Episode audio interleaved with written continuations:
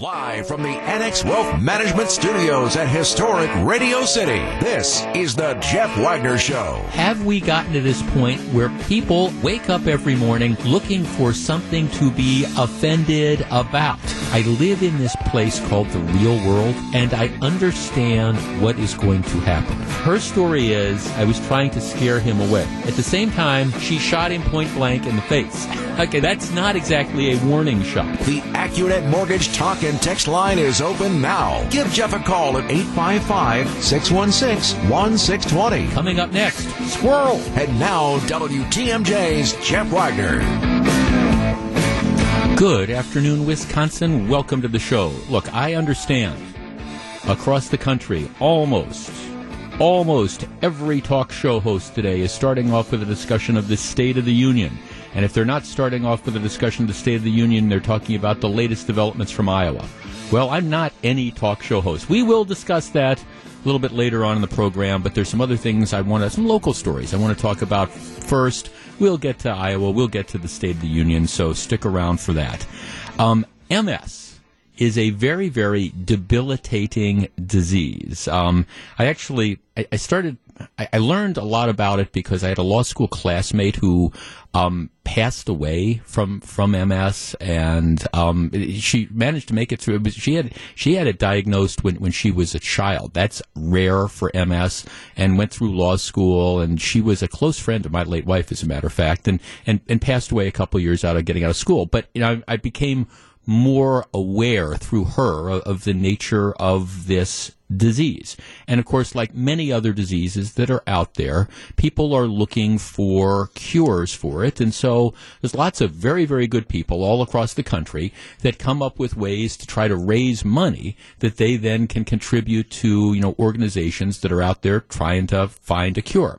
Well, up in the in the Saukville area, there is, there's a family. It's the Bell family, and what they have been doing for the last like 17 or 18 years is they have been staging an event every year designed to raise money that they then take and they contribute to the MS Society so the money can be used to find a cure. As a matter of fact, over the course of the last like 18 years, this annual event that they do has generated somewhere in the neighborhood of half a million bucks. So it's, it's a, it's, it's an event that has grown and, you know, you got to give them a, a lot of credit right? Why are we talking about this? Because actually, the event occurred last weekend. So why are we talking about the event?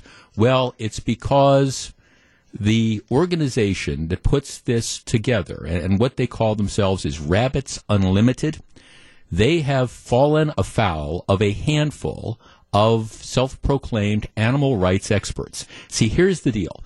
Every year, they have what they call a rabbit hunt.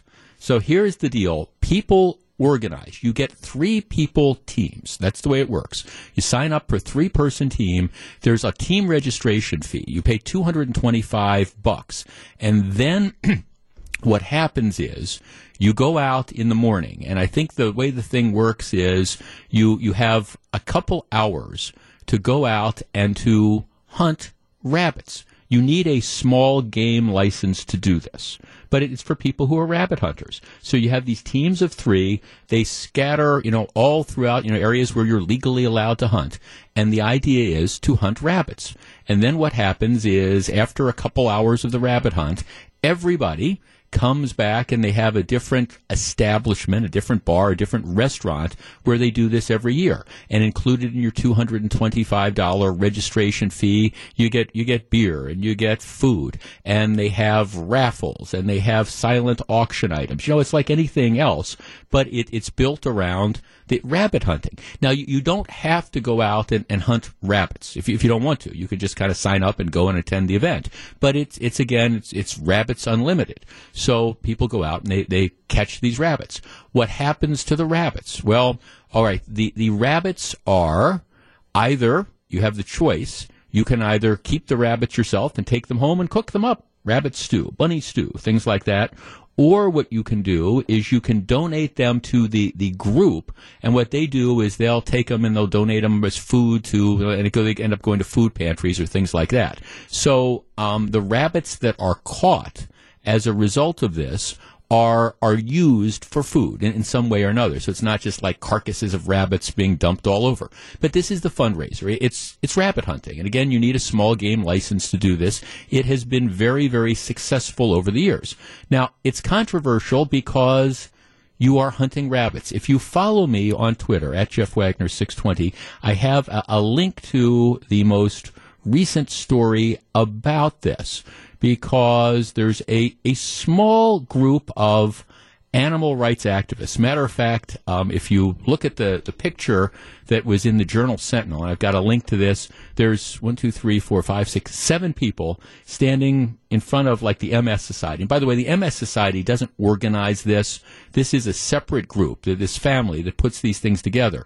But they're holding signs, end violence against animals, inhumane, unethical, barbaric, shame on the MS Society, um, bunny shot for MS charity, all these different things. So you've got this handful of people that are are appalled by this. And you know, one of the self-proclaimed activists, and like I said, there's only about a half dozen of these folks.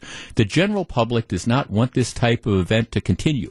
We have made many attempts to contact both the Wisconsin chapter of the National National Multiple Sclerosis Society as well as national headquarters. They refuse to address the public opposition of wildlife hunting contests as fundraisers. They need to speak up and make ethical stances on how donations are generated on their behalf. Okay, let's open up the phone lines. 855 616 1620. That is the Accunet Mortgage talk and text line. Like I say, that this is a private family that's been doing this for 17, 18 years. Nobody holds a gun to anybody's head, forcing them to participate in this.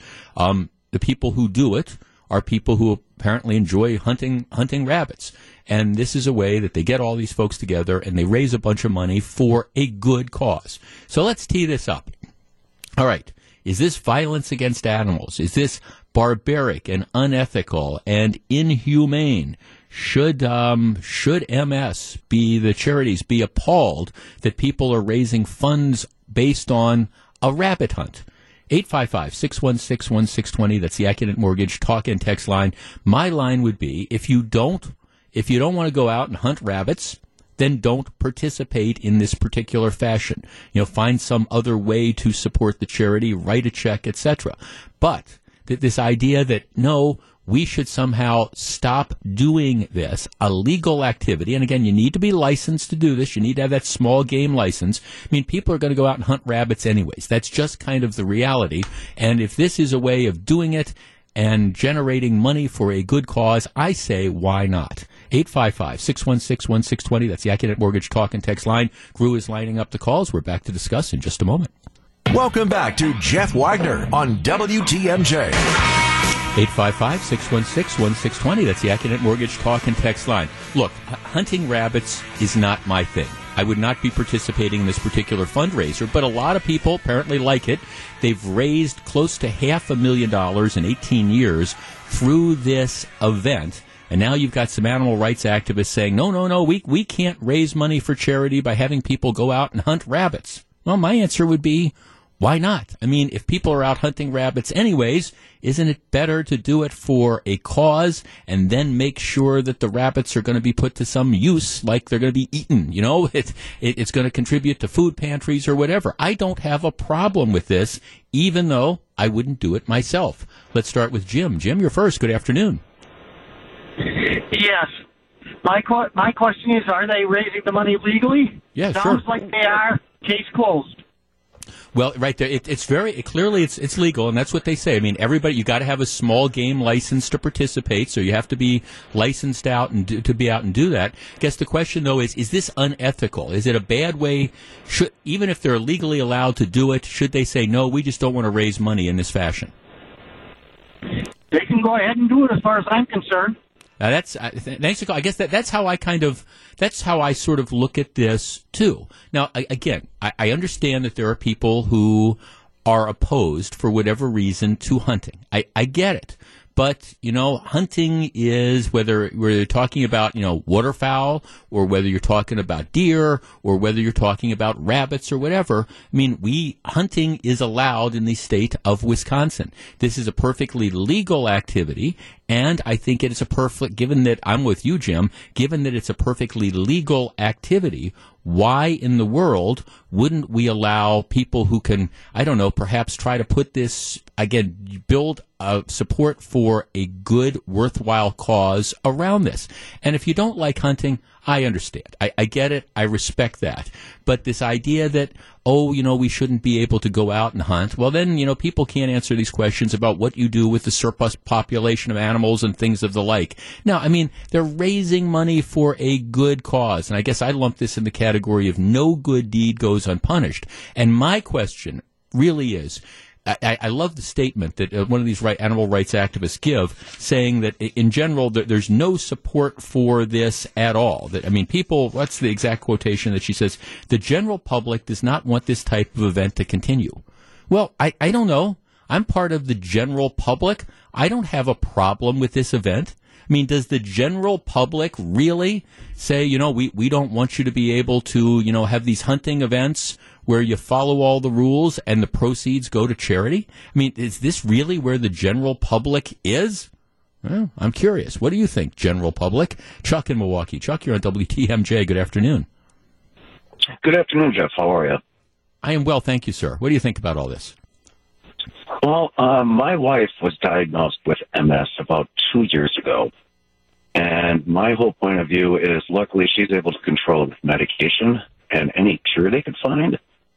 I'm all for it. And luckily, uh, we have very good insurance. She takes three shots a week to keep it under control, and it's twelve thousand dollars a month. Well, wow.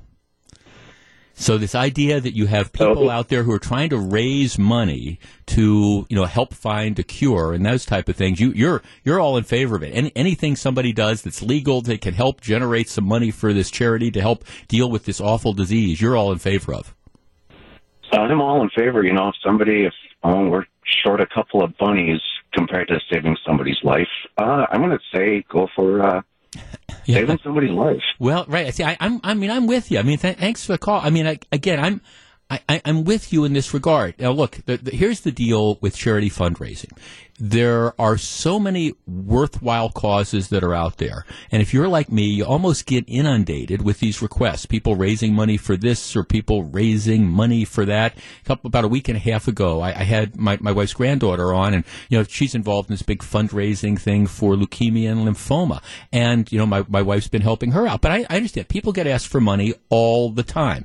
So I, I, I think in some respects, it behooves folks to try to come up with creative ways to, you know, raise funds. In this particular case, the rabbit hunt, obviously they have touched a nerve. There's all sorts of people that participate. These are people that are going to be going out and hunting rabbits regardless. I mean, this this is the end. That's the the end of the game. They're going to be hunting rabbits regardless. So if you can build it around something that's going to generate money for a worthwhile cause what? Why not? Uh, here's a text, Jeff. It's legal to hunt rabbits, and they're being used to feed some people. These people who object are are nuts. Um, yeah, I mean that, that's that that's exactly what, what's going on here. I think you know. Look, I again, I, I'm not going to be a rabbit hunter. Okay, I would have issues with that, but at the same time, it, it, it I appreciate that, you know, there's a reason why we, we have these hunts that are organized, including, by the way, the overpopulation of rabbits that's out there. And if you didn't have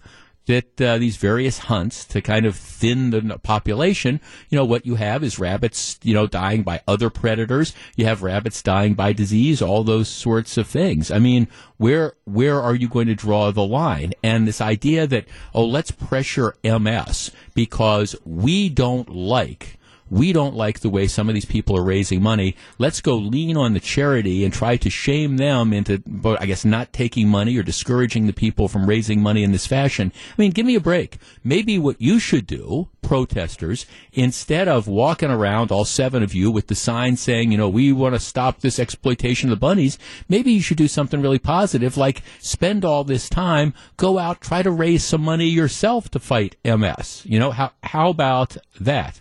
Jeff, these five or six nuts don't represent the general public. The MS Society should do what they have been doing and ignore them. And again, it's, this is a separate group. They call themselves Rabbits Unlimited.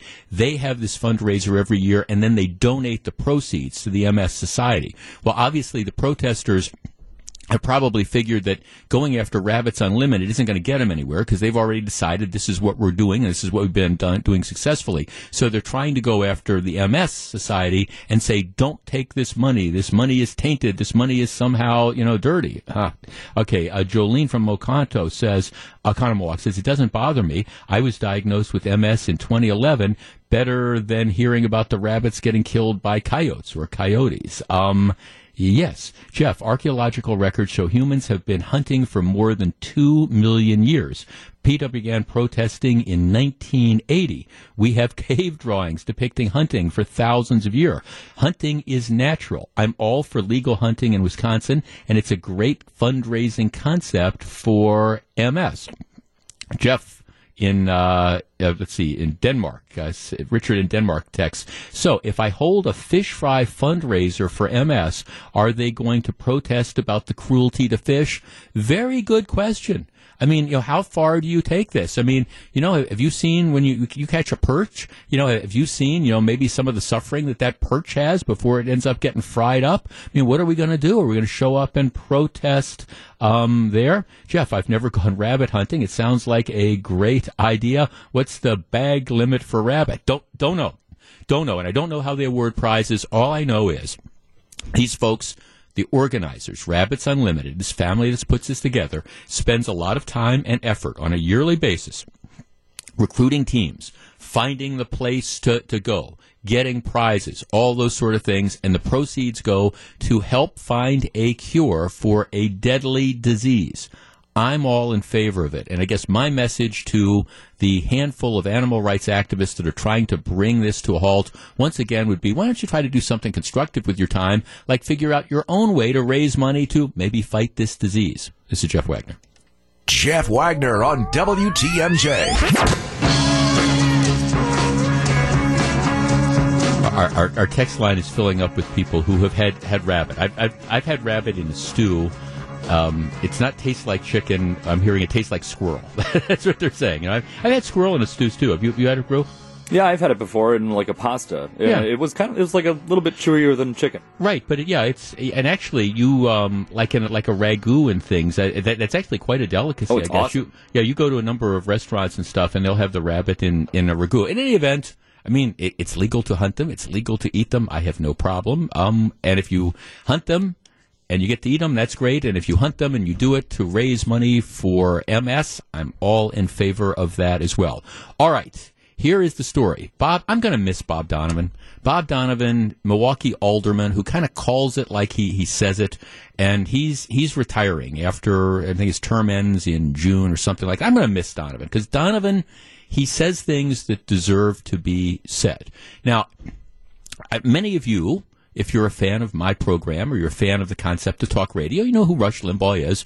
Rush Limbaugh is the guy who, I mean, arguably, arguably back in the 80s saved AM radio um, by you know once the fairness doctrine disappeared he did a, a sh- he does a show talking about you know his his conservative leanings. It's very very overtly political. He pushes all sorts of envelopes. And you know the Limbaugh show is is incredibly popular. I think it's probably the most listened to AM talk show certainly in in the country. So I, I don't get a chance to listen to it because for the last 22 years, for most of my time, you know, we're going head to head and we've carved out quite a niche. We do very well as well. But I mean, you, you got to appreciate the, nationally the success that Rush Limbaugh has had.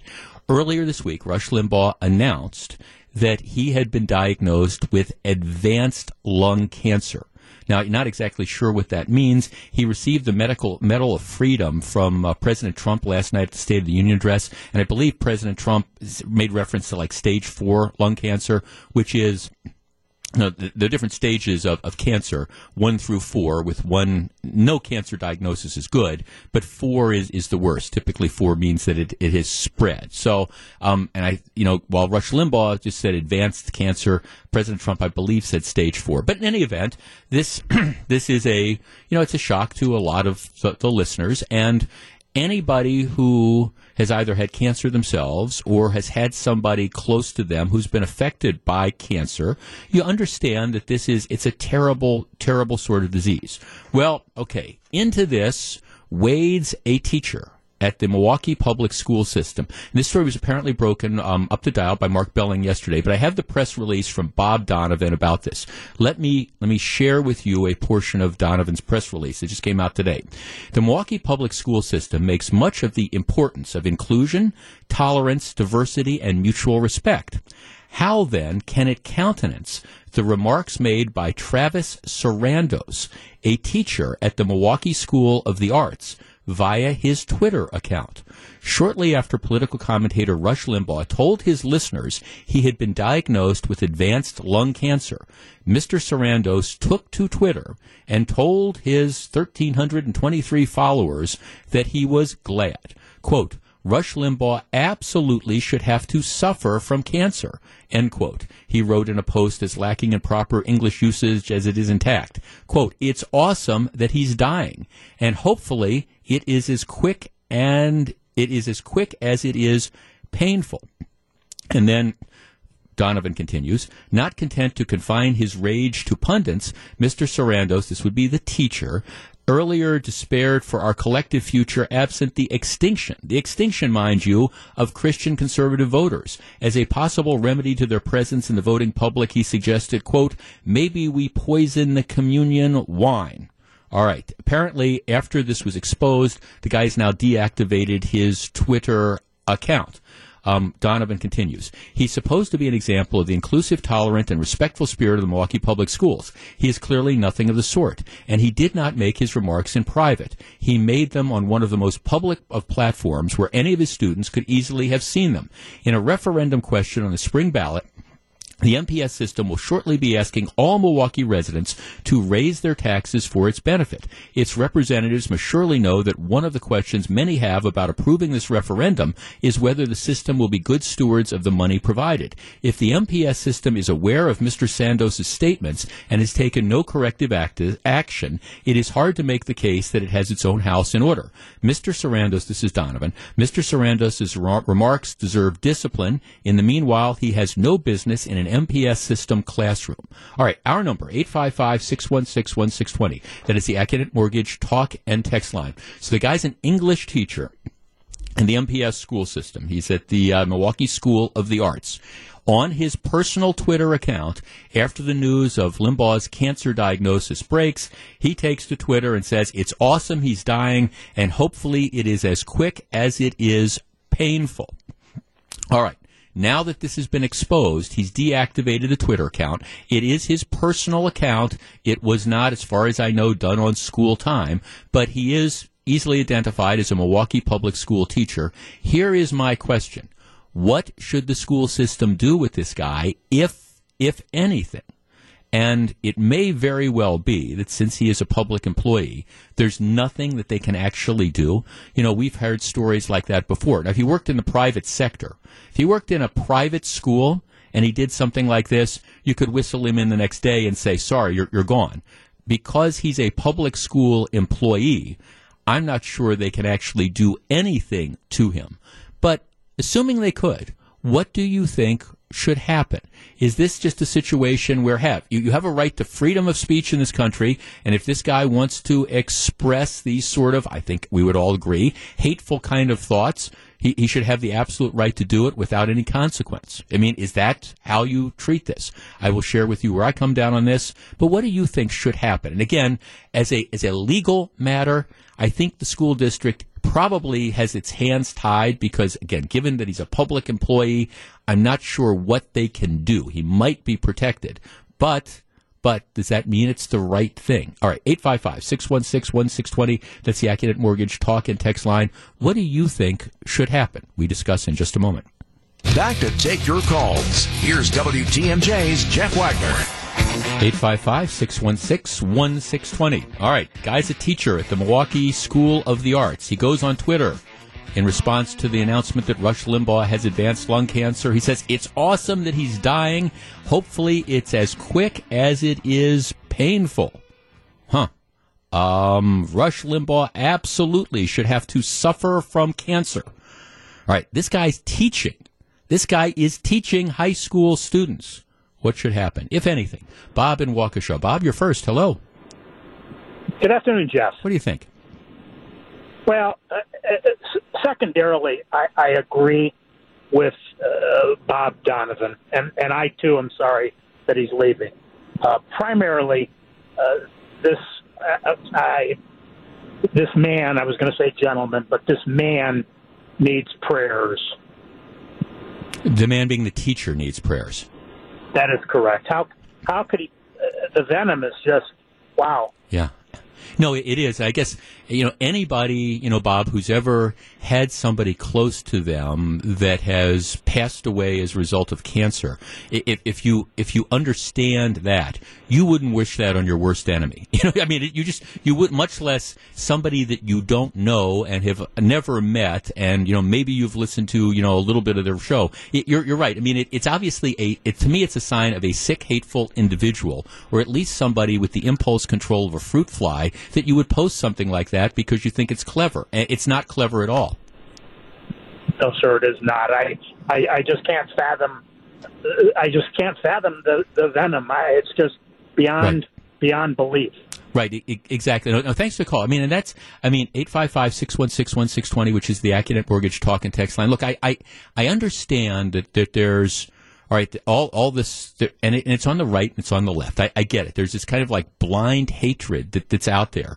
But to me, it says a lot that you would be that person that you hear somebody, even if it's somebody that you oppose or just stands for all these different things that you just violently oppose, you find out that they're suffering with a dreadful disease and you just wish them on it. It's kind of like, you know, there was the, the college professor that was celebrating the fact that, you know, Barbara Bush died. I mean, wh- where, where do you find these people? I mean, seriously. And, and how do they reach positions of prominence where, you know, we put them into classrooms? Let's talk to Tim. Tim, you're on WTMJ. Hey, Jeff, how are you? I'm well, thank you. What do you think? You know, um, unfortunately, yeah, I mean, it's terrible what he said, but um, he didn't threaten him. He's just voicing his opinion. And you know, we didn't. We're not. We're not touching. If he's a good teacher, is does he get um, high marks for teaching his kids? I mean that.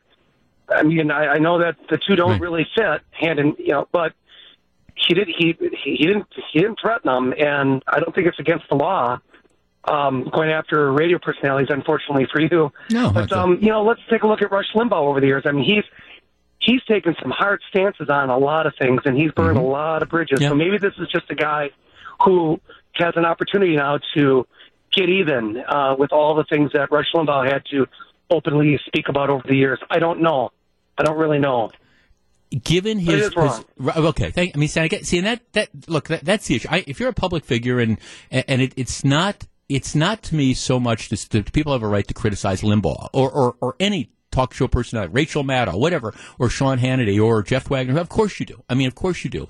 That to me isn't the issue. Um, see, the, the First Amendment protects you from you know government interfering with the rights of freedom of speech. The First Amendment, though, doesn't mean that you don't have to have to be aware of consequences of of your speech. And, and like I say, I, trust me on this one. If if I decided to launch into some hateful diatribe about somebody and on this program said similar things about, about somebody, I, I guarantee you I guarantee you that I don't know if I'd be fired, but I'd certainly be taken into, talked to. I'd been asked to publicly apologize, and I might be fired if I if I said something because you know it's kind of beyond the pale on those things. In many private sector situations, that's precisely what would happen. You know, if you did something like that, even though it's on your own Twitter account, if it reflects poorly on your employer, you know that there's going to be a degree of accountability. Now, in this particular case, like I say, because he's a public school teacher and because it was done on his own time, I'm not sure that there's anything MPS can do as far as being able to discipline him. Having said that, I, I, think it is indicative of if this is what passes for judgment from people, regardless of whether it's actionable, regardless of whether they can fire him or not. And I, like I say, I kind of doubt that they can. But regardless of that, if this is the type of guy that's in the classroom you know, if if, the, if he's saying this stuff on his private Twitter account, can you imagine the types of things that, that he's saying in the classroom? Moreover, this does not reflect well. Look, I, I understand that there's people, you know, who, who hate Rush Limbaugh out there, who hate Tom Barrett, who hate, you know, Bob Donovan or whatever. I understand that they're out there. This does not reflect well on the MPS school system, especially at a time where, you know, you've got these, this movement afoot to try to end the school choice movement. Well, okay, this example A, perhaps, of, of why you don't want to end school choice because you want the option to teacher, for your kids to be taught by somebody other than this guy. So you've got that going on. As Donovan notes, you've got this MPS school referendum that's coming up where MPS is trying to talk about what a great job we do and how we're starved for money and we need more dough. And yet this is, you know, this is going to be part of the face of, of all this. I, do I think he should be fired? I, don't think they can do it. And even if they could, I'm not sure I would urge his firing. But this is definitely one where you whistle the guy in and you say, look, I understand this was on your own time, but do you understand how hurtful and how hateful this is? And do you understand that this, whether you intended it or not, this reflects on the MPS school system. It reflects on the school that you are teaching at as well. And yeah, you're going to have some people who are going right on. You know, you're you're telling them exactly the way it is, but you're going to have a lot of other people who think that you're nothing but a vicious hater, and that makes it more difficult for you to do your job, and it reflects poorly on us as an institution.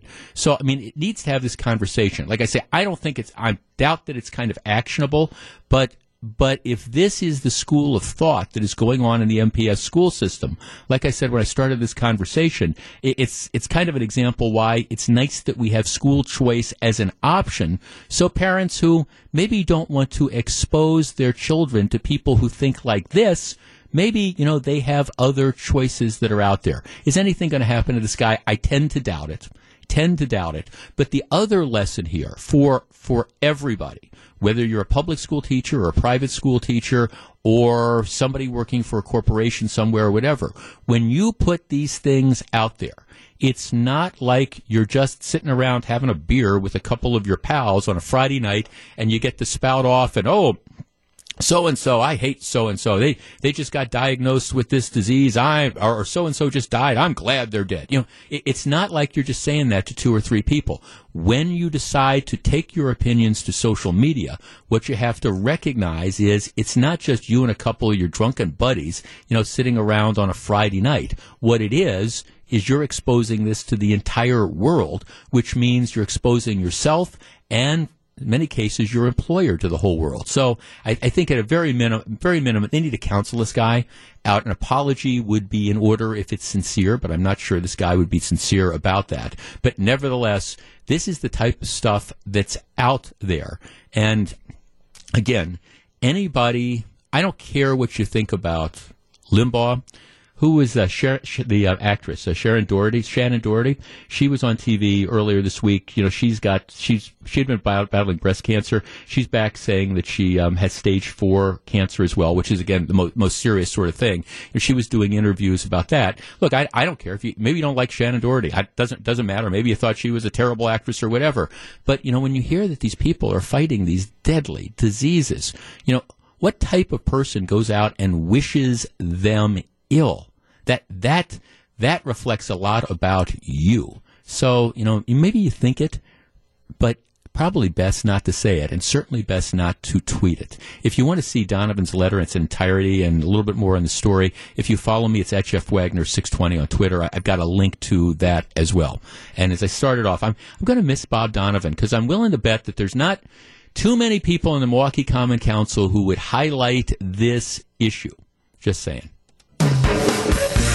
Live from the Annex Wealth Management Studios at historic Radio City, this is the Jeff Wagner Show. And now, WTMJ's Jeff Wagner. Melissa, I blame this on you. I blame this on you. Uh-oh. You start off, you do your newscast. Oh, no. You are such an electric, powerful personality. That's right. That's that right. we have this huge power surge. the lights flicker, all the monitors go out. Our internet is down, and I'm pretty sure the phone lines aren't working And you again. couldn't even tell during my newscast that all of that was going all, on. all that you? was going down. No, and it, and it's just you know the the interesting thing, and I we you know we pull back the curtain from Mm-hmm, time to time and share this, with folks. We we changed the phone number. You know, we used to use this phone number for years and years and years. We we changed it because it was old technology. And it wasn't supported by the phone company. It was expensive. We changed it to that. That's why we it's eight five five six one six one six twenty. We changed this so we could avoid having the, these problems. Right. And um, We've had a couple of these in the last week. yeah, well, yes, and Couple it- weeks. right? Last couple weeks, yes, and and so now, see, now what happens is, I, I learned the hard way because the first time this happened a couple weeks ago, and I with the, with the new phone lines, I'm doing the program and I'm throwing out the numbers and stuff, and there, there's like no calls, which never happens. You know, we always have pretty good call volume on People this show. always want to call you Yeah. and tell you what they're, they're thinking. Yeah, and so I'm like, there's no calls, and this. I mean, You're like, this what, is so weird. It is weird. What what is what is going on? What am and I I'm thinking, is this me or what, what's happening? And, Right. and and then. You know, after about a half hour or so, we figure out, well, it, it might be me, but it, it really, you, if people Yeah. are trying to call in, they, they, can't because the phone lines are down. And, um, the, I think the same thing has happened. So I, I've now started to learn because I see we've lost all our internet and I have Mm-hmm. my phone here. I think I'm going to just call the number just to see what's happening. And you call the number and it just, you get like dot, dot, dot, and then it clicks. So, um, Well, this is what we were trying to prevent from this happening. Yes, and, and- and- right. It, it's now the it's now the technology, but it was like like a power surge that appears to have knocked all this stuff out. So we we will continue, but for at least the foreseeable future, I'm not going to give out the phone number because you're not going to be able to call and participate. So we're going to rejigger the program a little bit. So a couple of these like caller driven topics, we'll kind of push them off to the side. And so if you're wondering why isn't he asking for phone calls or why isn't he taking phone calls, it's because we can't do that right now. It'll all work out. Heart disease, leading cause of death in the United States. Chances are you or someone you know is affected by it. Please join our very own Gene Miller for our latest WTMJ Cares initiative. Help us raise funds for a local chapter of the American Heart Association. This all leads up to National Wear Red Day on Friday, February 7th. Go to WTMJ.com for more details. WTMJ Cares is powered by Watry Industries and Premier Aluminum. I, uh, I predicted this was going to happen yesterday, or at least I predicted it was going to happen soon. I, I didn't necessarily know that it was going to happen as quickly as it ended up doing, as uh, quickly as it ended up occurring. But it's it's really it it's no surprise.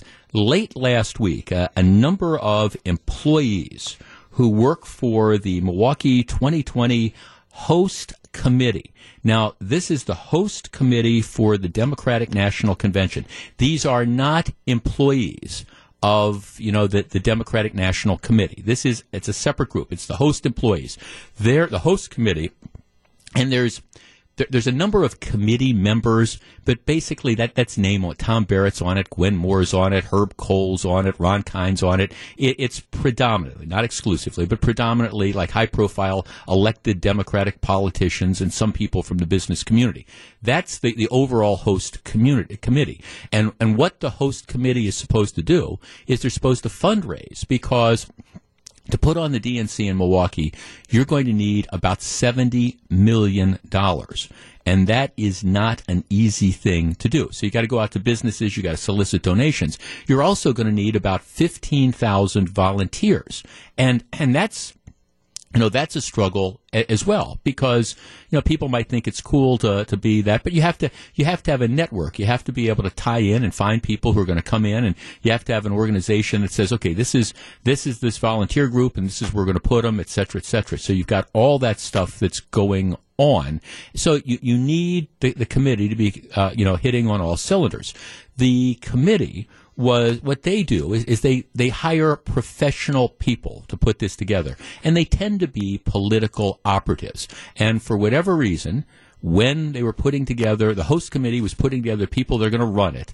They, they hired a woman named Liz Gilbert to be the president. She's a political operative, a Democratic political operative out of New Jersey. Her chief of staff, her number two guy, was a guy named Adam Alonzo, who was also a political operative out of New Jersey.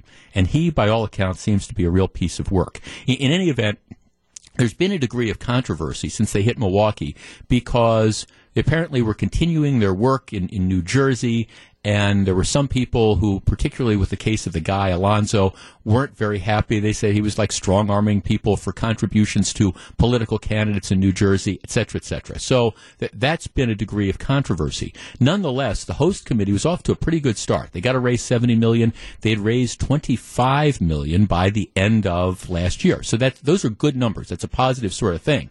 Well, apparently what's happened is you've got the paid staff or at least members in the paid staff that are in absolute they're, they're essentially having a revolt.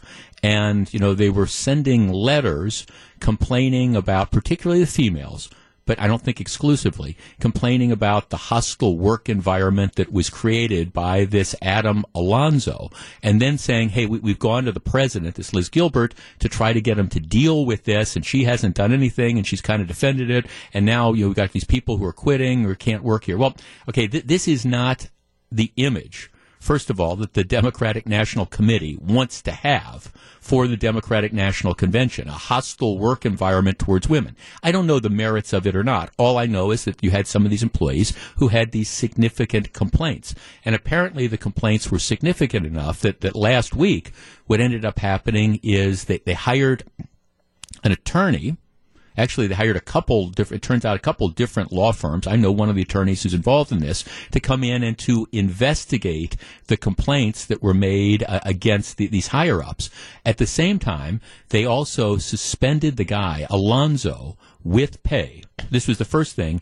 And while they didn't suspend the president, they, um, they, they told her, don't come into the office, don't interact with the staff, which is effectively like suspensions. And we're going to do this pending the investigation. Well, the problem you have with this is the clock is tick, tick, ticking. And, you know, the Democratic National Convention is going to come off in, in July. And before that, you, you need to raise money. You need to get all the volunteers.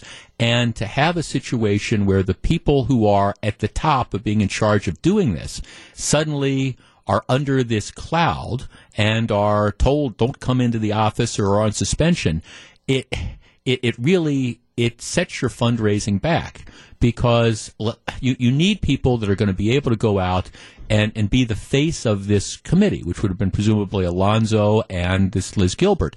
They're the ones that are going to go meet with the, the people that can write the $2 million checks. Potawatomi contributed, you know, $2 million.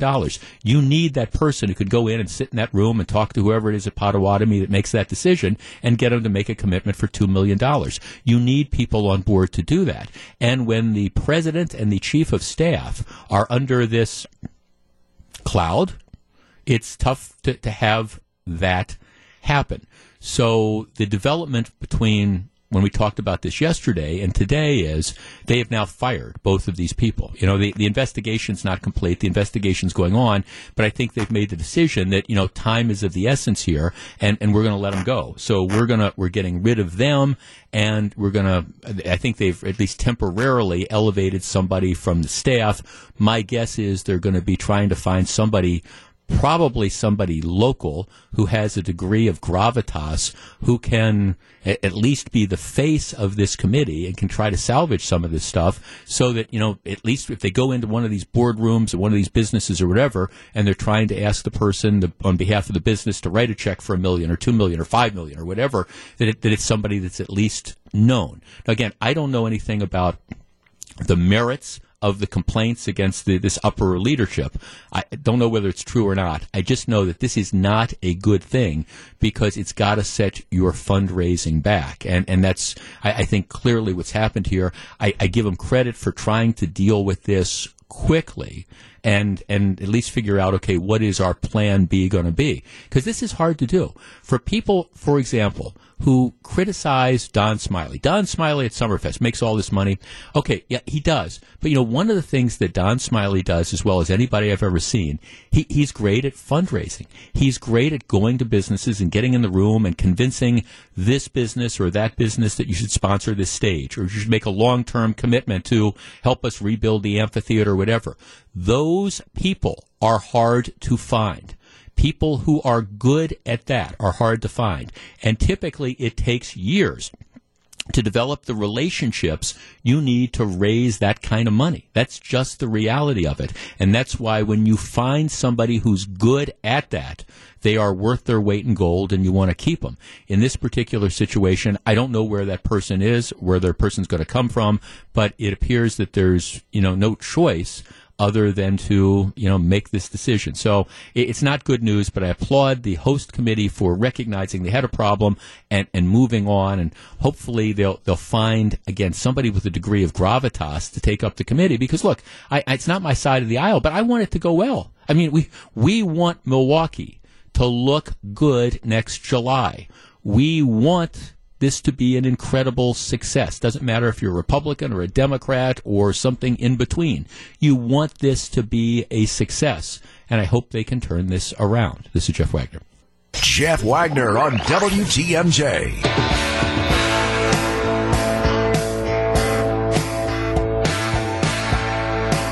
Gru, you are asking the wrong question. My producer, Gru, today and always, says during the break, Isn't it funny how you know the engineers can just be having a normal day and all of a sudden the lights flicker and all chaos breaks out. If you're if just doing it our phone lines are we had a power surge right during melissa's newscast and the internet went out. The internet has now come back so we can now take texts um, but i think our streaming service is down and you definitely you can't call in. Phone lines still aren't working. So gru you asked the question what about the engineers? They just can't have a normal day. That's your question? Right. Okay. Mike what what, what if, Forget the engineers. What what about, about me?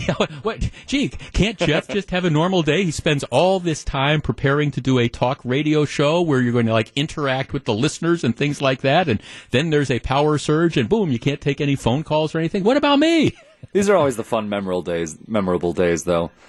Um, well, they are the memorable days. I, you know, it, no, actually, the, the thing is, 20 years ago, it would have bothered me. Now it's just kind of like, okay, well, we'll, we'll just, we'll just, we'll just do it. This, there must have been some sort of car accident because that's always the story. This happened like two-ish months ago, uh, maybe, uh, I don't know how long ago, last season during the Bucks game. Some sort of accident happened outside. We lost total connection with the Bucks radio network. Ted Davis had to call the game while on his cell phone for the first, like, half of the quarter. It was insane. It was like I've never done this in my professional life ever. Uh, well, you know, I I mean, I can remember back. I mean, back when I started, I can remember being on remote locations and something would happen and I can remember like on my cell phone trying to do the show and it just you know because there just there wasn't anybody back here to, to do the things and all that and it's just you know you it, but it is funny 20 years ago I get upset nowadays you're on this remote and something happens and it's like okay, well, just nothing I can do. I, I, I can, I can do the talk show. I can be prepared to interact with folks. I could be prepared to be entertaining.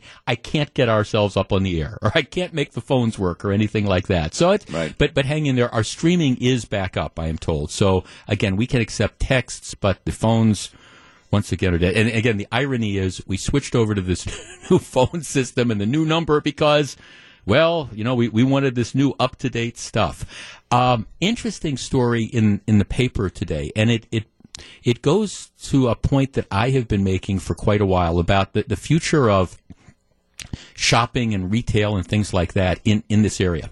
Uh, if you're a regular listener, you know, I grew up in Glendale. And I mean, when we moved here when I was like nine or 10 years old, we lived about, my parents lived about a mile from what Bayshore Shopping Center. So I've seen all the changes that Bayshore Shopping Center made. When, when I first moved here, it was an outdoor L-shaped kind of strip mall that had a Sears on one end and a Boston store in the middle and a grocery store on the other side. And over the years, Bayshore's gone through a lot of changes. It, back when enclosed malls were big, they, they built the enclosed mall and then, you know, you had the whole town center concept and, and, and Bayshore is trying to reinvent itself. And it's, I mean, right now, let's be honest, they, they are struggling. A vast, you got you got businesses that are moving out. You got one restaurant after another that it's closing or moving. Some because they're not generating business there. Others like Bar Louie because the company goes out of business, goes declares bankruptcy. But it, but it's been a problem you've got vacant storefront after vacant storefront. And the, the more you have that, and I understand Bayshore says, well, we're going to try to cut back on the number of retail shops and we, we want to go to more apartments and more businesses. But that's all well and good. But at some point in time, if you don't have stuff that's going to bring people in, you you know you, you end up with a ghost town. And, and right now they're in the heading towards a ghost town, you know, mode. Not saying there's not still stuff there, but there's a lot less stuff. Anyhow, the story that's coming out is, and they want to go to the office building mode. Well, at Bayshore, they, they have a lot of offices. Sometimes people lose track of that, but particularly along along Silver Spring, right off outside of, of Trader Joe's, just to be to the east. There's this this building, and um, what happens is there, there's some people who have permanent offices, but a lot of that space is leased to a company called Regus. Regus is a, is a they provide short term office space. So let's say let's say you're a lawyer, and um, you you want like a satellite office. You're you're a sole practitioner, and you you have what you can do is you can rent office space there. So you're not renting it from the building. You're renting it on short term from the company. And what they do is they'll provide you a receptionist and you've got a place where you can get your mail or things like that, but you don't have to sign a lease yourself. It's a short term thing. Well, what, what's happened is Regus has announced that they're pulling out of of Bayshore.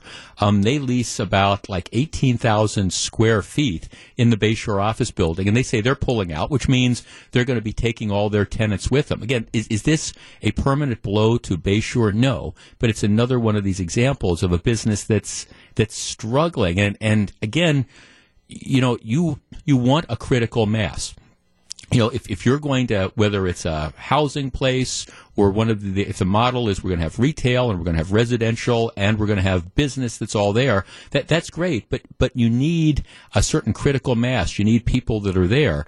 And the more and more businesses, retail shops that pull out, the more and more restaurants that pull out, and now the more and more tenants that pull out of the office building, the more difficult it is to build that critical mass. So it seems like right now, you know, Bayshore is just in one of these cycles where, you know, nothing they're doing is working. Two years from now, maybe that'll be different.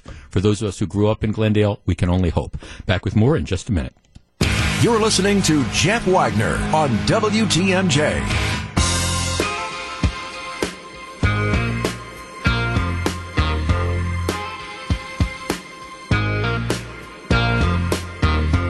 So, very glad to have you with us. Sometime this afternoon, the Senate will vote to acquit President Trump on the charges against him in connection with the impeachment.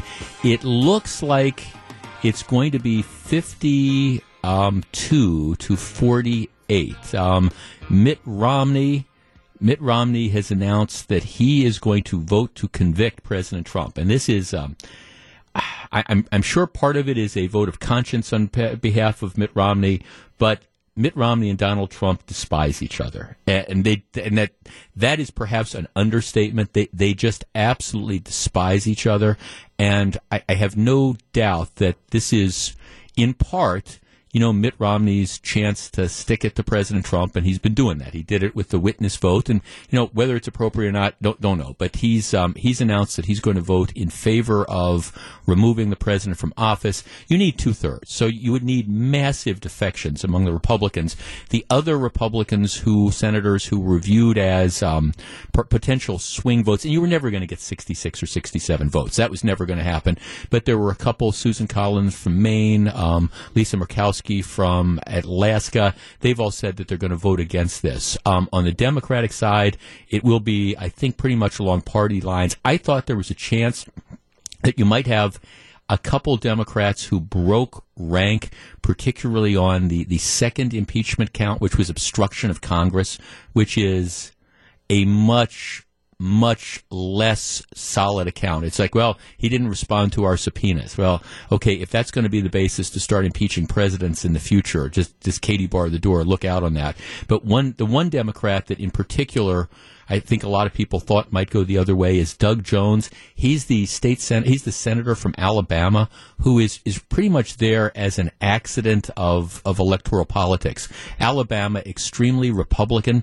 The only reason Doug Jones got elected was that um, the Republican Party in Alabama for a special election they ended up nominating that that crazy judge and he, he ended up losing. Doug Jones is up for reelection this November. In all likelihood, he's going to lose his seat. So there there were some people who thought, okay, well maybe Jones rep- recognizing that his constituents probably aren't in favor of impeachment because Alabama is going to go for Donald Trump in a big way. He might vote that way. He's going to vote with the party. So it, it appears, like I say, 52 48 the impeachment vote is going to fall far, far short of what's going to need to remove the president. And then tomorrow it's probably going to be business as usual. Okay, now at this point in time, I'd normally open up the phone lines to discuss last night's State of the Union, but like I said, where phone lines are down at the moment, people are working on that. But I, I'll offer you, I'll offer you my comments on this.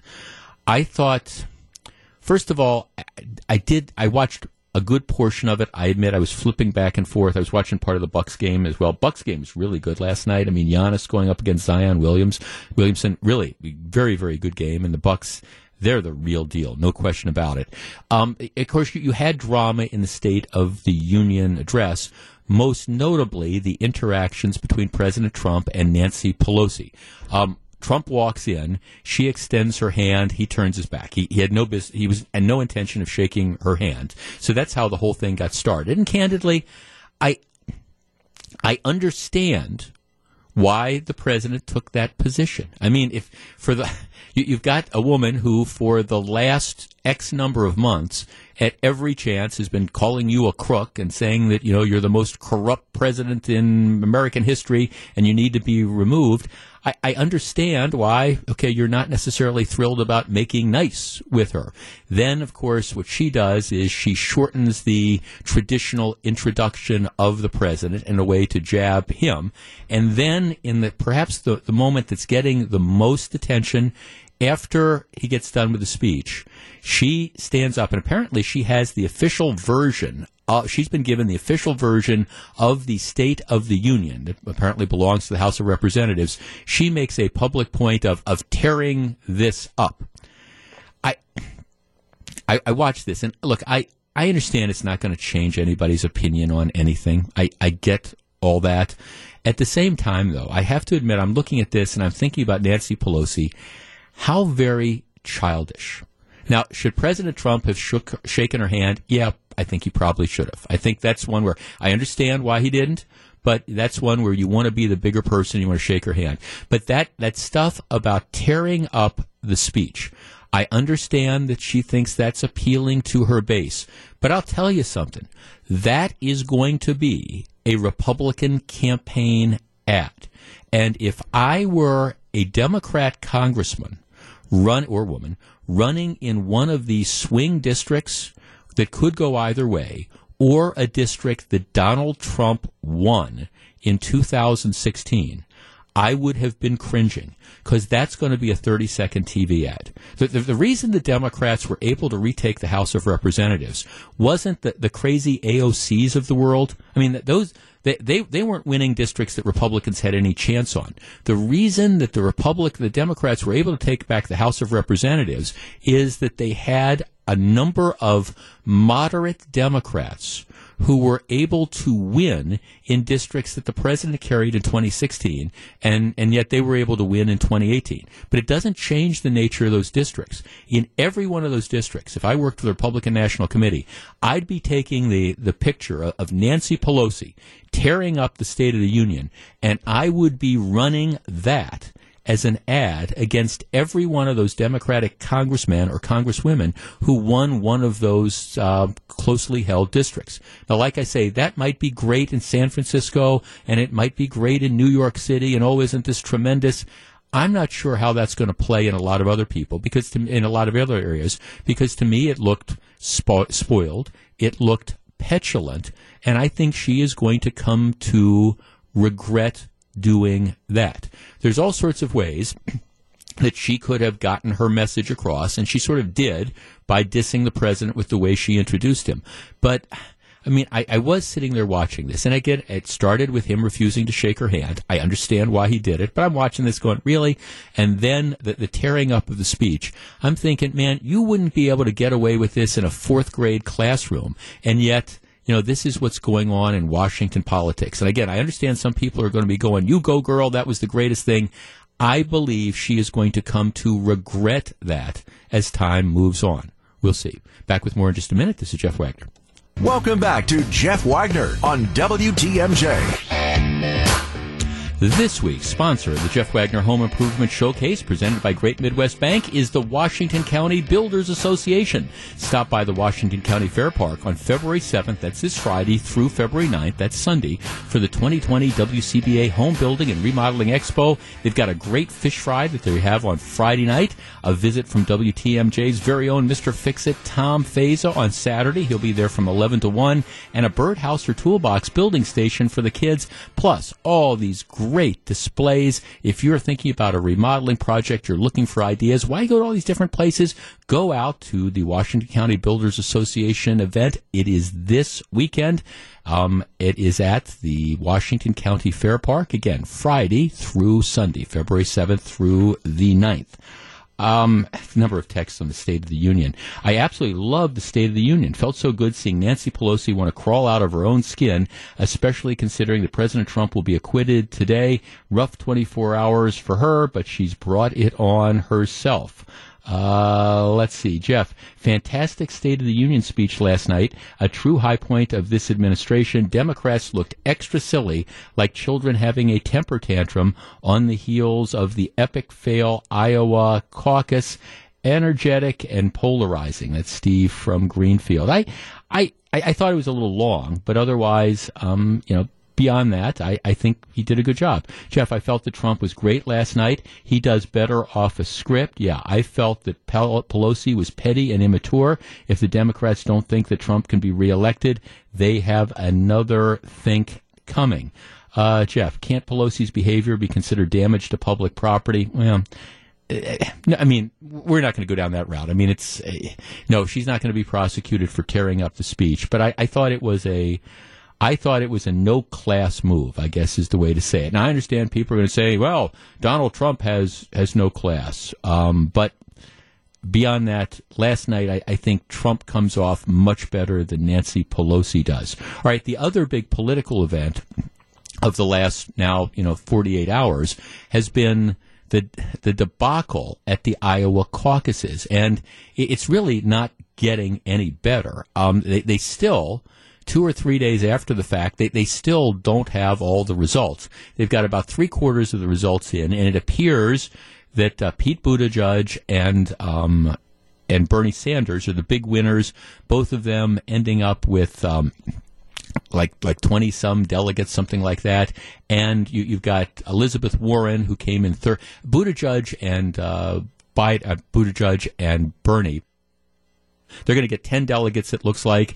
You're going to have Elizabeth Warren, who's going to get four, and everybody else is going to you know, kind of get shut out. The big loser, really, really easy to see, and, and that is Joe Biden. And a lot of people are, are just wondering, you know, what what the heck has happened here because it's it's only the Iowa caucus. There's no question about it. But you know, Joe Biden was and he still nationally he still does extremely well. But Joe Biden, there, there was this degree of inevitability. Joe Biden is going to set himself up as the the moderate alternative to like crazy Bernie Sanders or crazy Elizabeth Warren. But but Biden he's just spinning his wheels. Um, you know, no delegates at all in Iowa. If you look at the New Hampshire polls, he's he's not doing well there. Now, after New Hampshire, you go to South Carolina, you go to a couple other places, and he might end up doing a little bit better. But right now, the the Biden campaign is not doing well at all. And my guess is there's kind of the sound of flop sweat that, that's going on out there. And it's interesting because Biden's failure is scaring the cheese out of a lot of Democrats. James Carville, and you know everybody knows James Carville. He was he's he's the the guy, the Southern guy who was the architect of the, the Bill Clinton years, and very very outspoken. He's got the conservative wife Mary Matalin, and you know Carville's going around and, and he's saying um, the problem with Bernie is he says he's scared to death of the direction the party is going. You know, he's on MSNBC saying, "Look, um, you know, I'm scared to death. Let's get relevant. All the Sanders people are taking pictures, wishing Jeremy Corbyn, the guy, the, best. I don't want to go down that path. And, and what what Carville understands that some of the Democrat activists don't do is this is essentially it's a centrist country. It, it's a center left or a center right country, but it, it's not a socialist country. And I think Carville is looking at this and saying, you know, have, have we lost our mind? I understand you've got this this army of Bernie Sanders supporters who are out there and they're dissing Joe Biden and they're dissing Hillary Clinton, all this type of stuff. But don't they recognize that? that's a big part of the Democrat Party as well. And this is one of those deals where if you marginalize yourself, I, I think of 1972, where you had Richard Nixon, who was not a warm and friendly guy, he runs against George McGovern, even at the height of the Vietnam War, with all these people unhappy about the Vietnam War, and, and Nixon wins in a landslide because the country wasn't ready to go far left with George McGovern. You're perhaps looking at the same sort of thing, and Carville Carville gets that. But the real story is who's going to emerge to challenge the Bernie Sanders wing if Joe Biden, you know, can't get any sort of traction. Why can't Biden get traction? You know, we'll do a topic about that sometime when, when the phone lines are working. We'll, we'll, we'll talk about it a little bit. But part of it is, despite his experience, he he just looks old to me. And, and, you know, Bernie Sanders, I understand Bernie Sanders is older. Bernie Sanders would be 80 on, on inauguration day. But Bernie's got this fire in his belly and this kind of, now I admit it's sort of crazy, but he's got this kind of crazy anger railing at the society and stuff. You know, every time I see Joe Biden, he, he's, he's making slips. Um, you know, he's making verbal mistakes. He looks to me tired. He looks a little bit disoriented. And I think that there's some people who are saying, you know, we, gee, we wonder if he's up for the job. And it's not just a function of, of age. Cause like I say, you look at Bernie Sanders and, and he's older than Joe Biden, but, but he's got that fire in the belly. You kind of wonder about Biden, where this is going to go. And unless Biden turns this around, um, this, this battle could be over before people think, and it could go the Bernie Sanders way. And that's going to be, well, it's going to be good for the Republican Party, and it's going to be particularly good for Donald Trump. Back with more in just a minute. Live from the Annex Wealth Management Studios at historic Radio City, this is the Jeff Wagner Show. And now, WTMJ's Jeff Wagner. Good afternoon, Wisconsin. Welcome back to the show. If you're just tuning in, we had a power surge here at the station about an hour or so ago that knocked out our internet. That's now back, but it's also knocked out our phone lines. So we cannot accept phone calls. So if you're going, gee, I'm, I'm used to listening to you, Jeff, and you're always throwing out the phone number and you're always talking to people. Well, that was the plan, but can't execute that right now. And during the break, I was talking to our engineers, and they're like, well, we're, we're working on it, but apparently it's something that happened outside the building and kind of beyond our control. But we will uh, we will persevere on all this. All right.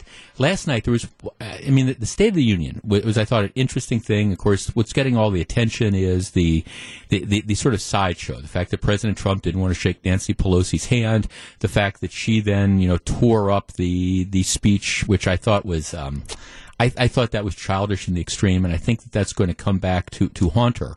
One of the other things that, that happened that's getting a bunch of attention is the fact that Frank Guttenberg, he's the father of, of Jaime Guttenberg, who was killed at, at the Parkland shooting.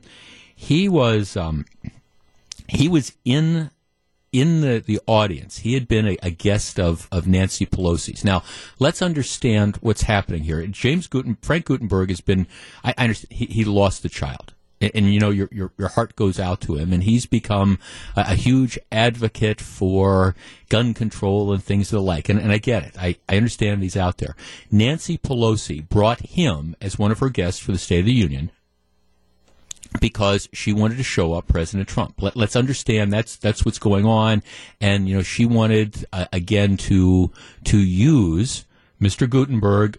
so you know when President Trump's talking about the Second Amendment or whatever, one of the cameras to be on him. So I mean, she wanted to use him as a prop. Now I, he he knows what's going on, and, and he wanted to be there as well. So I, I I get it.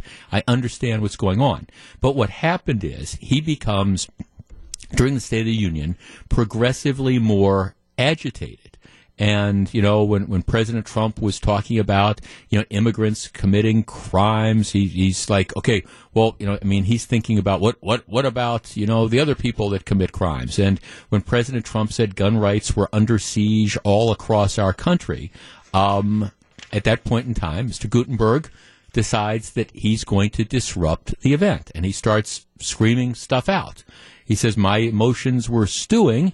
Um, I, I was upset. And then he roars out after President Trump says, as long as I'm president, I will always protect your Second Amendment rights to keep and bear arms. So he, he's, he's shouting out. He's a guest in the gallery. He's, he's shouting things out. And at which point in time, uh, they, they have security that quickly moves in and takes him out of the, the, gallery. At that point in time, you have a number of the Democrats, particularly a lot of the female congressmen wearing white. They all stand up and they, they look around and then they start applauding as the guy is, is hauled out. Not applauding that he's being hauled out, but applauding him for disrupting the speech. I mean, really? At that point in time, what happens to Mr. Guttenberg is that they take him out, they they handcuff him, and they detain him. And so he's held for, you know, a couple hours for disrupting the the event. And I, I think that there was probably a debate going on as to you know do we bring charges against him etc now that was that was never going to happen and it probably shouldn't have happened but at, at, the same time now they're reporting about how he was he was handcuffed after he was taken out of the, the chambers. He was sat down he was held in custody. Um, he says well the police were, were cordial. He said I understand they're just kind of doing their job.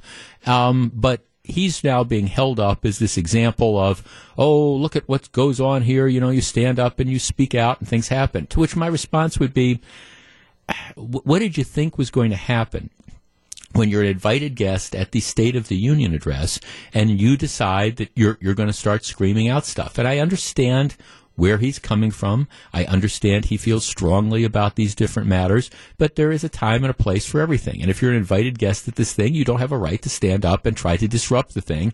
And if you do, you have to expect that there's going to be certain consequences. Now, to his credit, he's not out there today blasting the Capitol Police or people like that. He says, Tonight was a rough night. I disrupted the State of the Union. I was detained because I let my emotions get the best of me. I simply want to be able to deal with the reality of gun violence and not have to listen to the lies about the Second Amendment as happened tonight.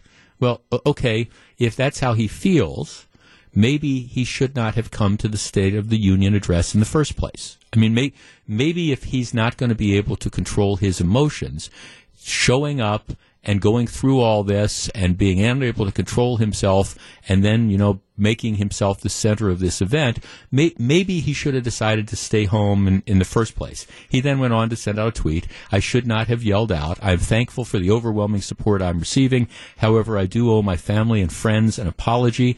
Well, I would say he owes a lot of other people an apology as well. He says, I've tried to conduct myself with dignity throughout this process, and I will do better as I pursue gun safety.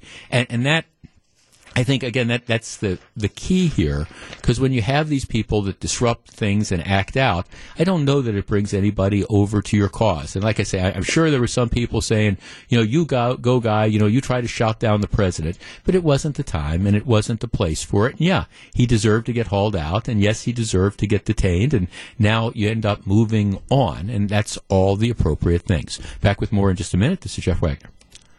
Jeff Wagner on WTMJ. It is a miracle of modern engineering. Our phone lines are back up after being down for about an hour and a half. Our number, 855-616-1620. That is the Accunet Mortgage talk and text line. All right. The, this has been a particularly bad flu season story in the local newspaper. Now, of course, I mean, everybody's talking about the coronavirus, and now we have the first confirmed case in Wisconsin, somebody who had traveled to the Wuhan area of China. All right, but, but yes, the coronavirus is serious, and yes, we want to stop it from spreading.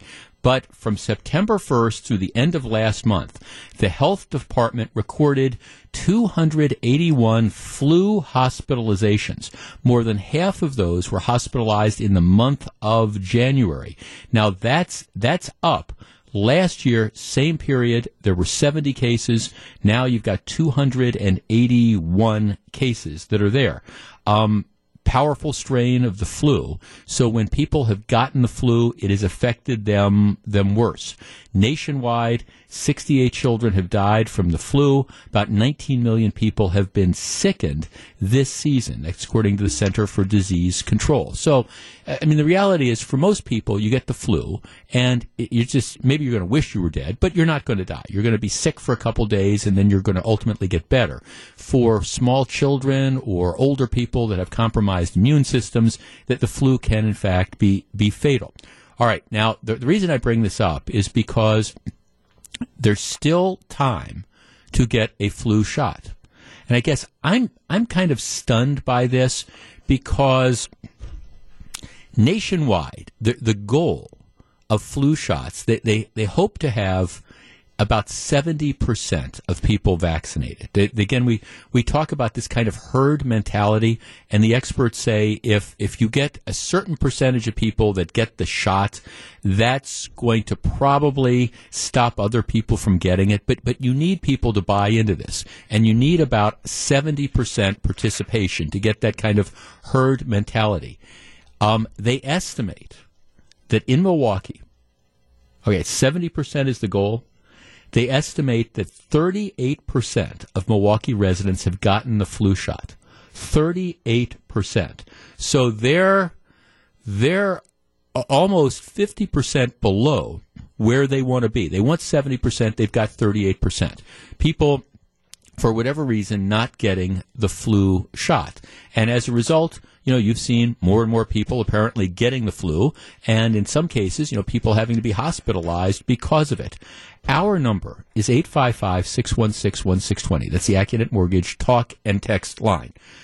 I, I swear, this is one. And whenever we talk about this, I, I legitimately, I do not understand why normal, healthy people don't make the decision to get the flu shot. It's easy. You know, nowadays you, you can get it at, pretty much any drugstore. They, they will give flu shots. If you've got insurance, it is covered by the insurance. You know, you can walk into a Walgreens, you can walk into a CVS, you can go visit your doctor. I get mine every fall when I, when I go see my doctor. They're not that expensive. And for most people, well, there, there's not going to be a complication. Now, I understand that there's a, a, certain subset of people out there that maybe have a bad reaction to the flu shot. But let's face it, that's, that's not most people. That's going to be that one or two or three percent of, of the population. And chances are those people know who they are. For me, it's an easy decision because, believe it or not, I trust my doctor. My doctor says, hey, it's the flu shot. You want the flu shot? Go get it. You should have it. Let me bring the nurse in. And I say, Sure. Our number, 855-616-1620. That is the Accunet Mortgage talk and text line. Let us discuss the flu shots. I have to tell you, I just think I think for most people, unless you've got some sort of special medical condition, I, I do not understand why you are not getting the flu shot. And why you would risk getting sick. And I understand the flu shot's not perfect, and the flu shot doesn't guarantee that you might not get the flu and it might not be some other strain. But to the extent that it limits or it gives you a better chance of not getting sick with the flu, why wouldn't you do it? And 62% of Milwaukee making the decision not to do it, what could that all be about? All right, 855 616 1620. That's the Accunet Mortgage talk and text line. Let us discuss this. Those of you who are out there who, who never get the flu shot, I, I'm curious legitimately as to why you make that decision. And similarly, for if you're like me and you get the flu shot, what, why do you decide to do that? And what do you think about the fact that I don't know, 62% of the population of Milwaukee is deciding not to do what we do, which is get the flu shot we discuss in just a moment. If you're on the line, please hold on. We'll back with more in just a minute. It's 224. Back to take your calls. Here's WTMJ's Jeff Wagner. So very glad to have you with us, Sean in Germantown. You're first. Good afternoon. Hey, how are you? I'm well, thank you. Okay, what, let's talk about the flu shot. Should people get it? Yes, they should absolutely get it. Um, there's no reason why people shouldn't get it, and unless, like you said, you have a reaction to it. Um, just getting a mild fever or anything like that is not a reaction. There are people that do get serious reactions to it, but if you are, like you said, 98, 97% of the people getting it is better than not getting it. I can't believe that only 38% of the people get it. Uh, that's crazy to me. Yeah. Because, I mean, you get it, at least you have some sort of protection against the flu. If you don't get it, you have no protection at all. So I don't know why you wouldn't get it. Now, Sean, my note says that you're you're a nurse. Is that right? Yeah, that's correct. Okay, so you, I mean, I, I assume you encourage people to, to get the flu shot. That's certainly what my doctor does. He says, "Hey, have you had your flu shot yet?" Uh, so I, I assume where you work, they're, they're, they encourage people to do that, right? Yeah, absolutely. I mean, all the employees need to get it. Um, it's mandatory unless there's, you know, a form that you have to fill out. But we do tell all of our patients um, to get it. I'm a nurse at Children's, and what they do at at the ER in Children's is that they offer it, offer the flu shot to kids who come into the ER um, because it's a chance to get it to them, um, get them the, the vaccine that they may not get otherwise. Um, and that is a program they started a couple years ago, and um, I mean, it's it's thousands of kids that they're vaccinating now that they never did in the past. So um, like I said, there's really no reason to not get it. Um, and we do, and it's not just the flu vaccine. We tell, you know, all vaccines are safe. I know there's the whole. yeah, we're Um, not even going to go down the measles and mumps thing. yes, but for flu vaccines, there's absolutely no reason, if you're a healthy individual, why you shouldn't get it. And it, like you said, there's is still time to get it, and the flu is very bad this year. So if you haven't gotten it, I would encourage anybody to go out and get it. Thanks for the call. And again, it's just and, and look, and I understand it's not perfect. I, I get that. I'm getting a number of texts from people saying, "Well, I've never had one and I've never gotten the flu." Well, okay, and that that's that's great. And believe me, I, I hope I hope that that is going to continue to be the case. But uh, you see, I guess I just look at this as a preventative sort of thing, and unless you have some particular sort of sensibility. I understand there's people that are allergic. There's people that are allergic to penicillin. Okay, well, in that case, you don't give people penicillin. I get it, but for most people, matter of fact, when I got the flu shot, I, I hardly even knew that she had given me the flu shot. Let's talk to Joe in Wauwatosa. Hi, you're on WTMJ. Hello, Oh, I'm sorry. Are you talking to me? I am. Hello. This is this is Jill. Um, hi. I I don't get the flu shot. I never have. And you just said you'd gotten a lot of texting from people that say I don't get the flu, and and neither do I. And I work with the public, and I I know I'm exposed. I've been exposed a couple of years ago. My husband he always got the flu shot. He did not get it. He got the flu. I was in an exposed car with him while he was very contagious, I never got it. And I think it's because my immune system is very high because I, I fought it off, my, off myself.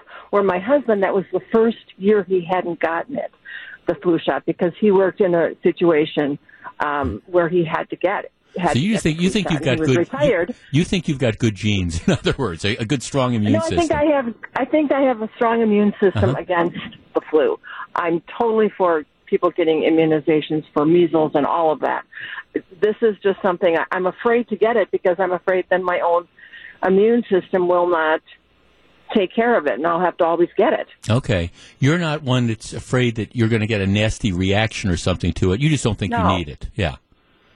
Right. Got it. Okay. Well, th- I mean, I, I, I appreciate that. was my question. I mean, I, I guess I just look at this and I sit there and I think, okay, well, given that it's it's readily available, and given the fact that for the vast majority, the overwhelming percentage of people, you're, you're not going to have a negative reaction, and they can't guarantee it's going to work. Last year, I, I think in particular, the, the strains that they were guessing, it changes every year, the strains of flu that they were designing the flu shot for, they, they, they kind of missed the mark a little bit. And, and so I acknowledge the effectiveness is going to go up and down over time. Once again, though, I just, I don't understand the decision not not to get it if it is in fact a conscious decision. My guess is a lot of people who don't get the flu shot. It's just a question of being. I, I don't want to say lazy because that, that, but it, it's more like, well, I, I don't feel like stopping off at the pharmacy or I'm not scheduled to see my doctor or something like that. Like I say, I just make it a part of, of my regular regimen. It, it's all part of when I visit the doctor. They just give me the shot and everything's fine. 38% though, 38% people getting the flu shot. To me, that's just a staggeringly small number. All right. Back for more. Here's WTMJ's Jeff Wagner.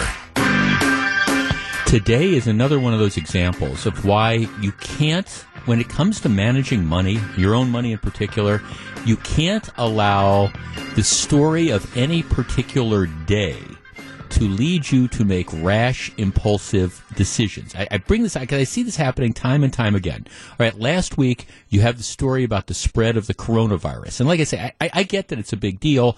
How big a deal it is, I, I guess we're going to have to tell.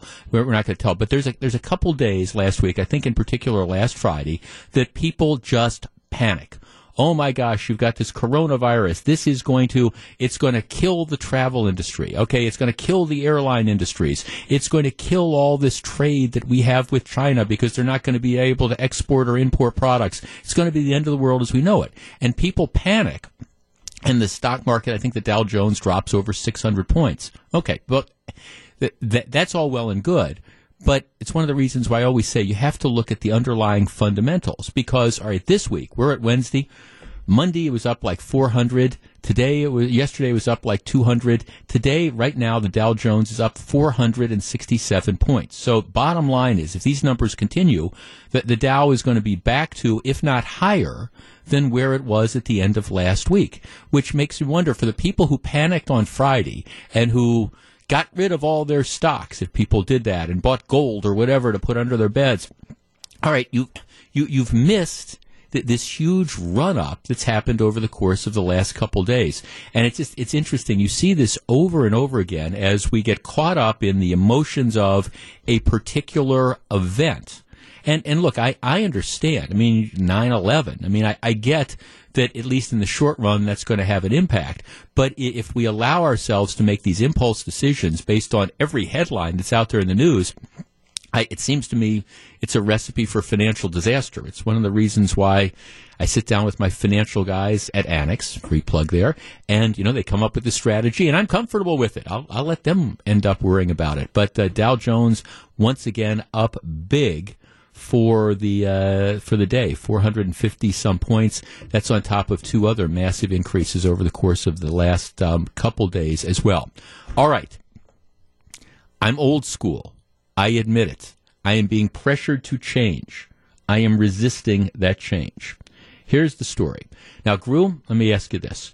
When you you have a calendar, when you have to figure out, you know, where you have to be and keeping track of, you know, where you have to be on given times, do do do you have do you have a, just a calendar? Is there something that you enter the dates? Hey, on Saturday I have to be here. On Tuesday I have to be here. Do you have something you do that in? Yeah, Kaylee kind of keeps one up for me a little bit, and it's on my phone. Yeah, okay, well that's what my question but, is. It's on it's on your phone. But the main one that I actually use, I write it all on a whiteboard uh, in in our apartment. You have it, so you have it on a whiteboard. So sometimes your you know Mrs. Grew will put it up on your phone, but that's not what you really rely on. So you look at the whiteboard. Yep, yep. Okay, I I I understand because I, I have been doing this since I first started practicing law. And what I do every year is I go out, and I buy one of those month at a glance calendars, you know, and I put it on, on my desk at, at, home and it's got, you know, every day of the month. And then what I do is when I schedule an appointment, I, I write on there. For example, after we get done with the show today, we have a couple interviews with uh, sponsors that are coming in. So on my month at a glance calendar for this afternoon, 3 p.m., 3.30 p.m. I've got it marked down. I am going to the dentist Friday morning at 8 o'clock to have this permanent crown put in. Because it's, it's the dentist. It's written there.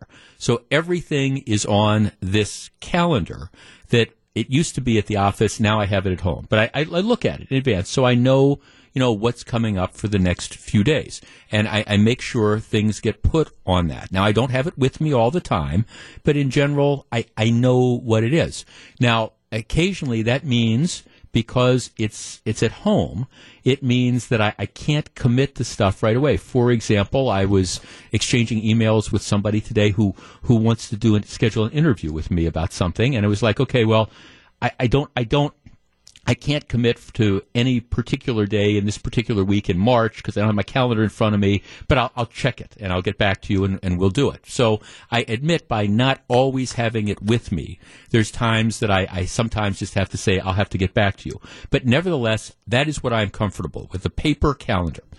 My lovely wife, on the other hand, does not get the whole paper calendar. She has on her phone, she has all the events. I mean, everything that we do is supposed to be entered in the phone. Now that's a whole other story about whether she actually enters all the stuff, but it's all entered in the phone. So she doesn't use paper calendars at all. And she has been on me saying, you know, you, Jeff, it's the 21st century. It's 2020. People don't use these paper calendars anymore. It would be so convenient. You always carry your phone with you.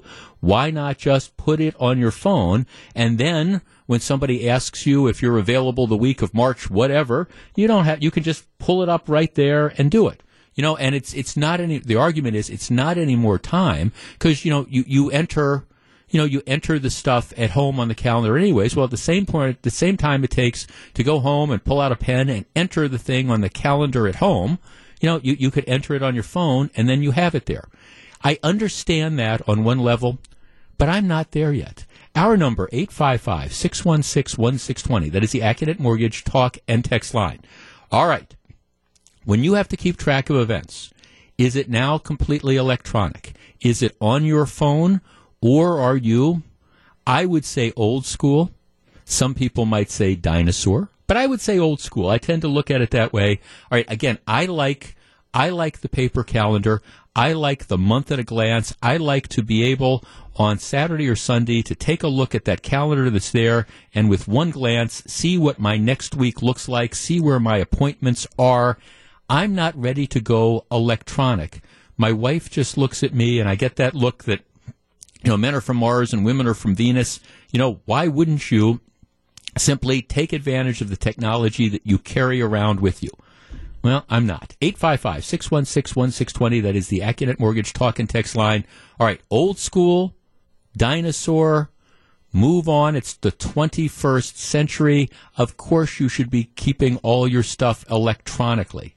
I just, I'm not ready to make that step. How about you? 855 616 1620. That's the Accunet Mortgage Talk and Text line. Gru is lining up the calls. We are back to discuss in just a moment. If you're on the line, please hold on. Back to take your calls. Here's WTMJ's Jeff Wagner. Here's a text. Jeff, I'm an almost 40 year old dinosaur. I have a monthly calendar on the fridge and a weekly planner. God bless you. I'm proud of it. I should also add, um, I use the calendar on my phone. I probably spend more time uh, documenting my apps, um, Anthem events, than actually um, at my appointments and events. All right. Um, 855 616 1620. Let's start with Paul in West Allis. Hi, Paul. How you doing? I am well. Okay, dinosaur or old school? What do you think? How about super dinosaur? okay. Uh, I've, I've, I've, on my dining, my cocktail table, I've got a calendar. It's one of these big ones you get at a school supply place or Right. whatever. It's like two feet by two feet. I mean, it's big with the big pages you tear off at the end of the month. Right. And I can write uh, the birthdays on there, events like you said that are coming up, uh, anything. Somewhere I might have spent money that I, you know, might forget, or I'll write, you know, save my receipts, and also the, the calendar is full by the end of the month. Right. Every day has got something on it. Okay, so why But do you it's do more it? convenient and Okay. the kids uh, i understand if the younger people are having a better time or an easier time with the phones it just doesn't work for me it's out of sight out of mind it's in my pocket yeah Not right in front of me every day i see this huge two by two calendar in front of me i can't miss it Now, right now, again, the the downside, and I c- confess, is that, that you don't take that huge calendar with you all the time. So if you're out and about and, and somebody wants to schedule something with you, you got to say, okay, I can't commit now. I got to go look at the calendar. But but you know, you can work you can work around that. I work around it all the time. It's like, hey, I got to check. I'll get back to you, and then I do.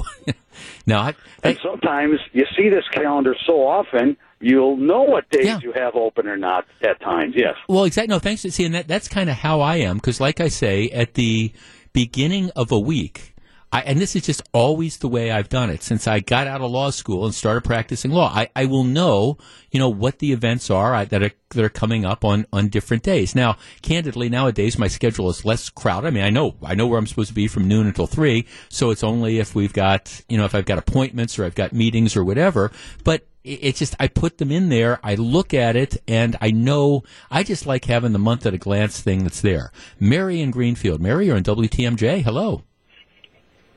Hi, Jeff. How are you? I am well, thank you. Okay, am I a dinosaur or is this just old school? No, I think it's old school. I do the same thing. Uh, my husband and I are both retired, so I buy a calendar from a department store and I hang it on our, our door or closet or whatever, and I write everything down. When we get paid, I write down anything we have for our grandkids or any, like we're going on a trip to Ireland the end of March. I've written that on our calendar. I write everything on the calendar. Right. Have you ever been tempted to use your phone just to do that, to replace the calendar? No. Yeah, I mean, No. me, me neither. Uh, Thanks for, although, although my, my wife is pushing me to do this. Uh, here's a text. We got lots of texts. Jeff, I'm in outside sales, so I buy a planner yearly. I, I think that's kind of what I'm talking about. I've got the month at a glance. I love the big picture, seeing the whole month. The phone is great, but it's so tiny. Enjoy your show. Have a great day. Um, well, thank you. Let's talk to, let's see, we've got Amy in Burlington. Hi, Amy. You're in WTMJ.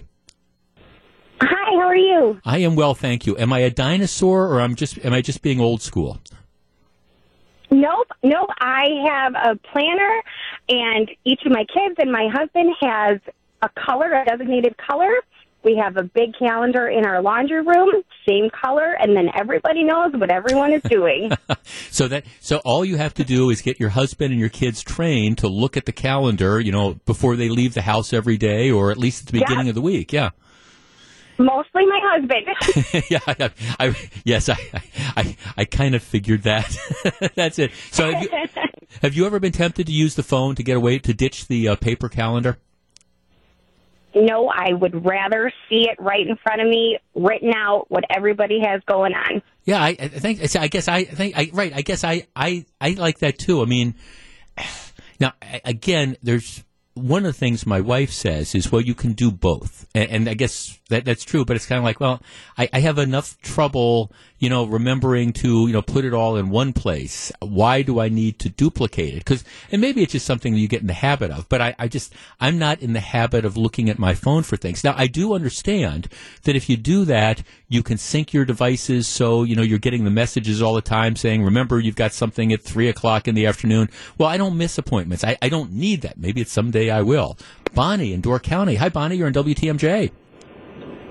Hi, how are you doing? I'm well, thank you. Okay, paper calendars versus the electronic ones. I am the queen of the dinosaurs, and I'm darn proud of it. Okay, you're There's a there's a there's a wall hanging uh, calendar on the service door as I walk out to the garage, and there's a paper calendar, a pocket calendar in my purse. okay. The only reason I'm on my cell phone now is because I'm on my way up to Door County. Otherwise, I'd have it shut off. Ask my children. okay, have you? So you just, I mean, you just don't use your phone that much, and so the idea of carrying your phone around with you to use your calendar doesn't make any sense to you. I no longer want to be accessible. But another point, I've watched people put that information into their phone, and it's oh wait a second, wait, wait, wait, no, wait, no, wait, wait, I got to I have to click Right. it, wait, wait, wait, click. That seems like quite a hassle. Eh, well, it, Um, it you know, is. my- no, I'm- People have said to me, "What if one one of your kids gets in an accident and they try to reach you?" Hey, if my adult children get in an accident, the last person they're going to call is their mom. Thanks for the call. Let's talk to uh, Linda in Oak Creek. Linda, you're on WTMJ. Good afternoon. Hi, Jeff. I am paper all the way. All I am not technologically savvy, so I'm afraid if I try to put something in my phone on my calendar, I'm going to put it on the wrong day or it's going to get deleted. So, no, paper all the way. I can carry my little calendar in my purse. I write everything down on my calendar. Now, of course, your little paper calendar doesn't remind you. I mean, it doesn't No, reach I out and care. remind you that you've got an appointment on Thursday. I mean, like your phone would. I look at my calendar every day. Yeah. Or I, actually, I look at it the night before to make sure I know what's going on the next day. And yeah, paper all the way. Yeah, th- I, see. I guess maybe that's my thinking too. I've just been doing this for so long that, that maybe it's just a situation of if it if it's not broke, you know, why why fix it? Because this is something that works for me. Now, if I was forgetting about appointments and missing appointments and not showing up when I'm supposed to, or or putting stuff in the phone that, that's wrong. Okay, well, or, or on my calendar that was wrong. Maybe I, I'd have to rethink it. But so far, that that hasn't happened to me. Jack in Elkhorn. Jack, you're on WTMJ. Good afternoon. Hi, Jeff. Okay. I'm Um, not a dinosaur. I'm an old fart. okay. um, I use a calendar. My wife carries a, a booklet in her in her purse with her for all the appointments, our salt delivery, everything, and I'm too stupid to know how to put it in my phone. well, I, I don't, I don't buy that. I, I, I think we, we can, all us old dogs can learn new tricks. Uh, but, but you know, but I it works. graduate. I did graduate from Marquette, so I'll put it that way. there you go. Well, but it, I mean, see, I just think it's it's whatever works for you. Okay, Jeff, I'm 31 years old and I live by my paper planner. I have to write everything down, and I can't visualize my day when I read it on the screen. Yeah, I guess that's, I, you know, the the other thing. Hmm, the other thing that I find is that when when I try to put the stuff in the calendar, or when my wife puts stuff in her calendar, sometimes it, it's you know she if something changes. She just doesn't do the greatest job of changing it. So you'll have okay, the, the dog now has two grooming appointments on Tuesday and on Thursday, and it was you know, and it was because it was originally Tuesday and then it was Thursday. With me, it's easy. If an appointment changes, okay, we're moving it from Tuesday or Thursday. I just take my pen, I scratch the line through the dog uh, grooming thing at nine o'clock on Tuesday morning, and I write in nine o'clock on Thursday. Bottom line is what, whatever works. But I'm actually being reassured by this a little bit because I was starting to think that I'm the only person left in the world or Gru and I are the only two people left in the world who still use the old-fashioned paper calendars. I'm I'm there with you. Maybe it's just being a dinosaur stuck in the tar pit. Maybe it's old school. A couple of the texters say it's it's being retro. All right, I'll take that as well. Hey, John Mercure is back from his vacation. We'll find out what he's got on his mind. Please stick around.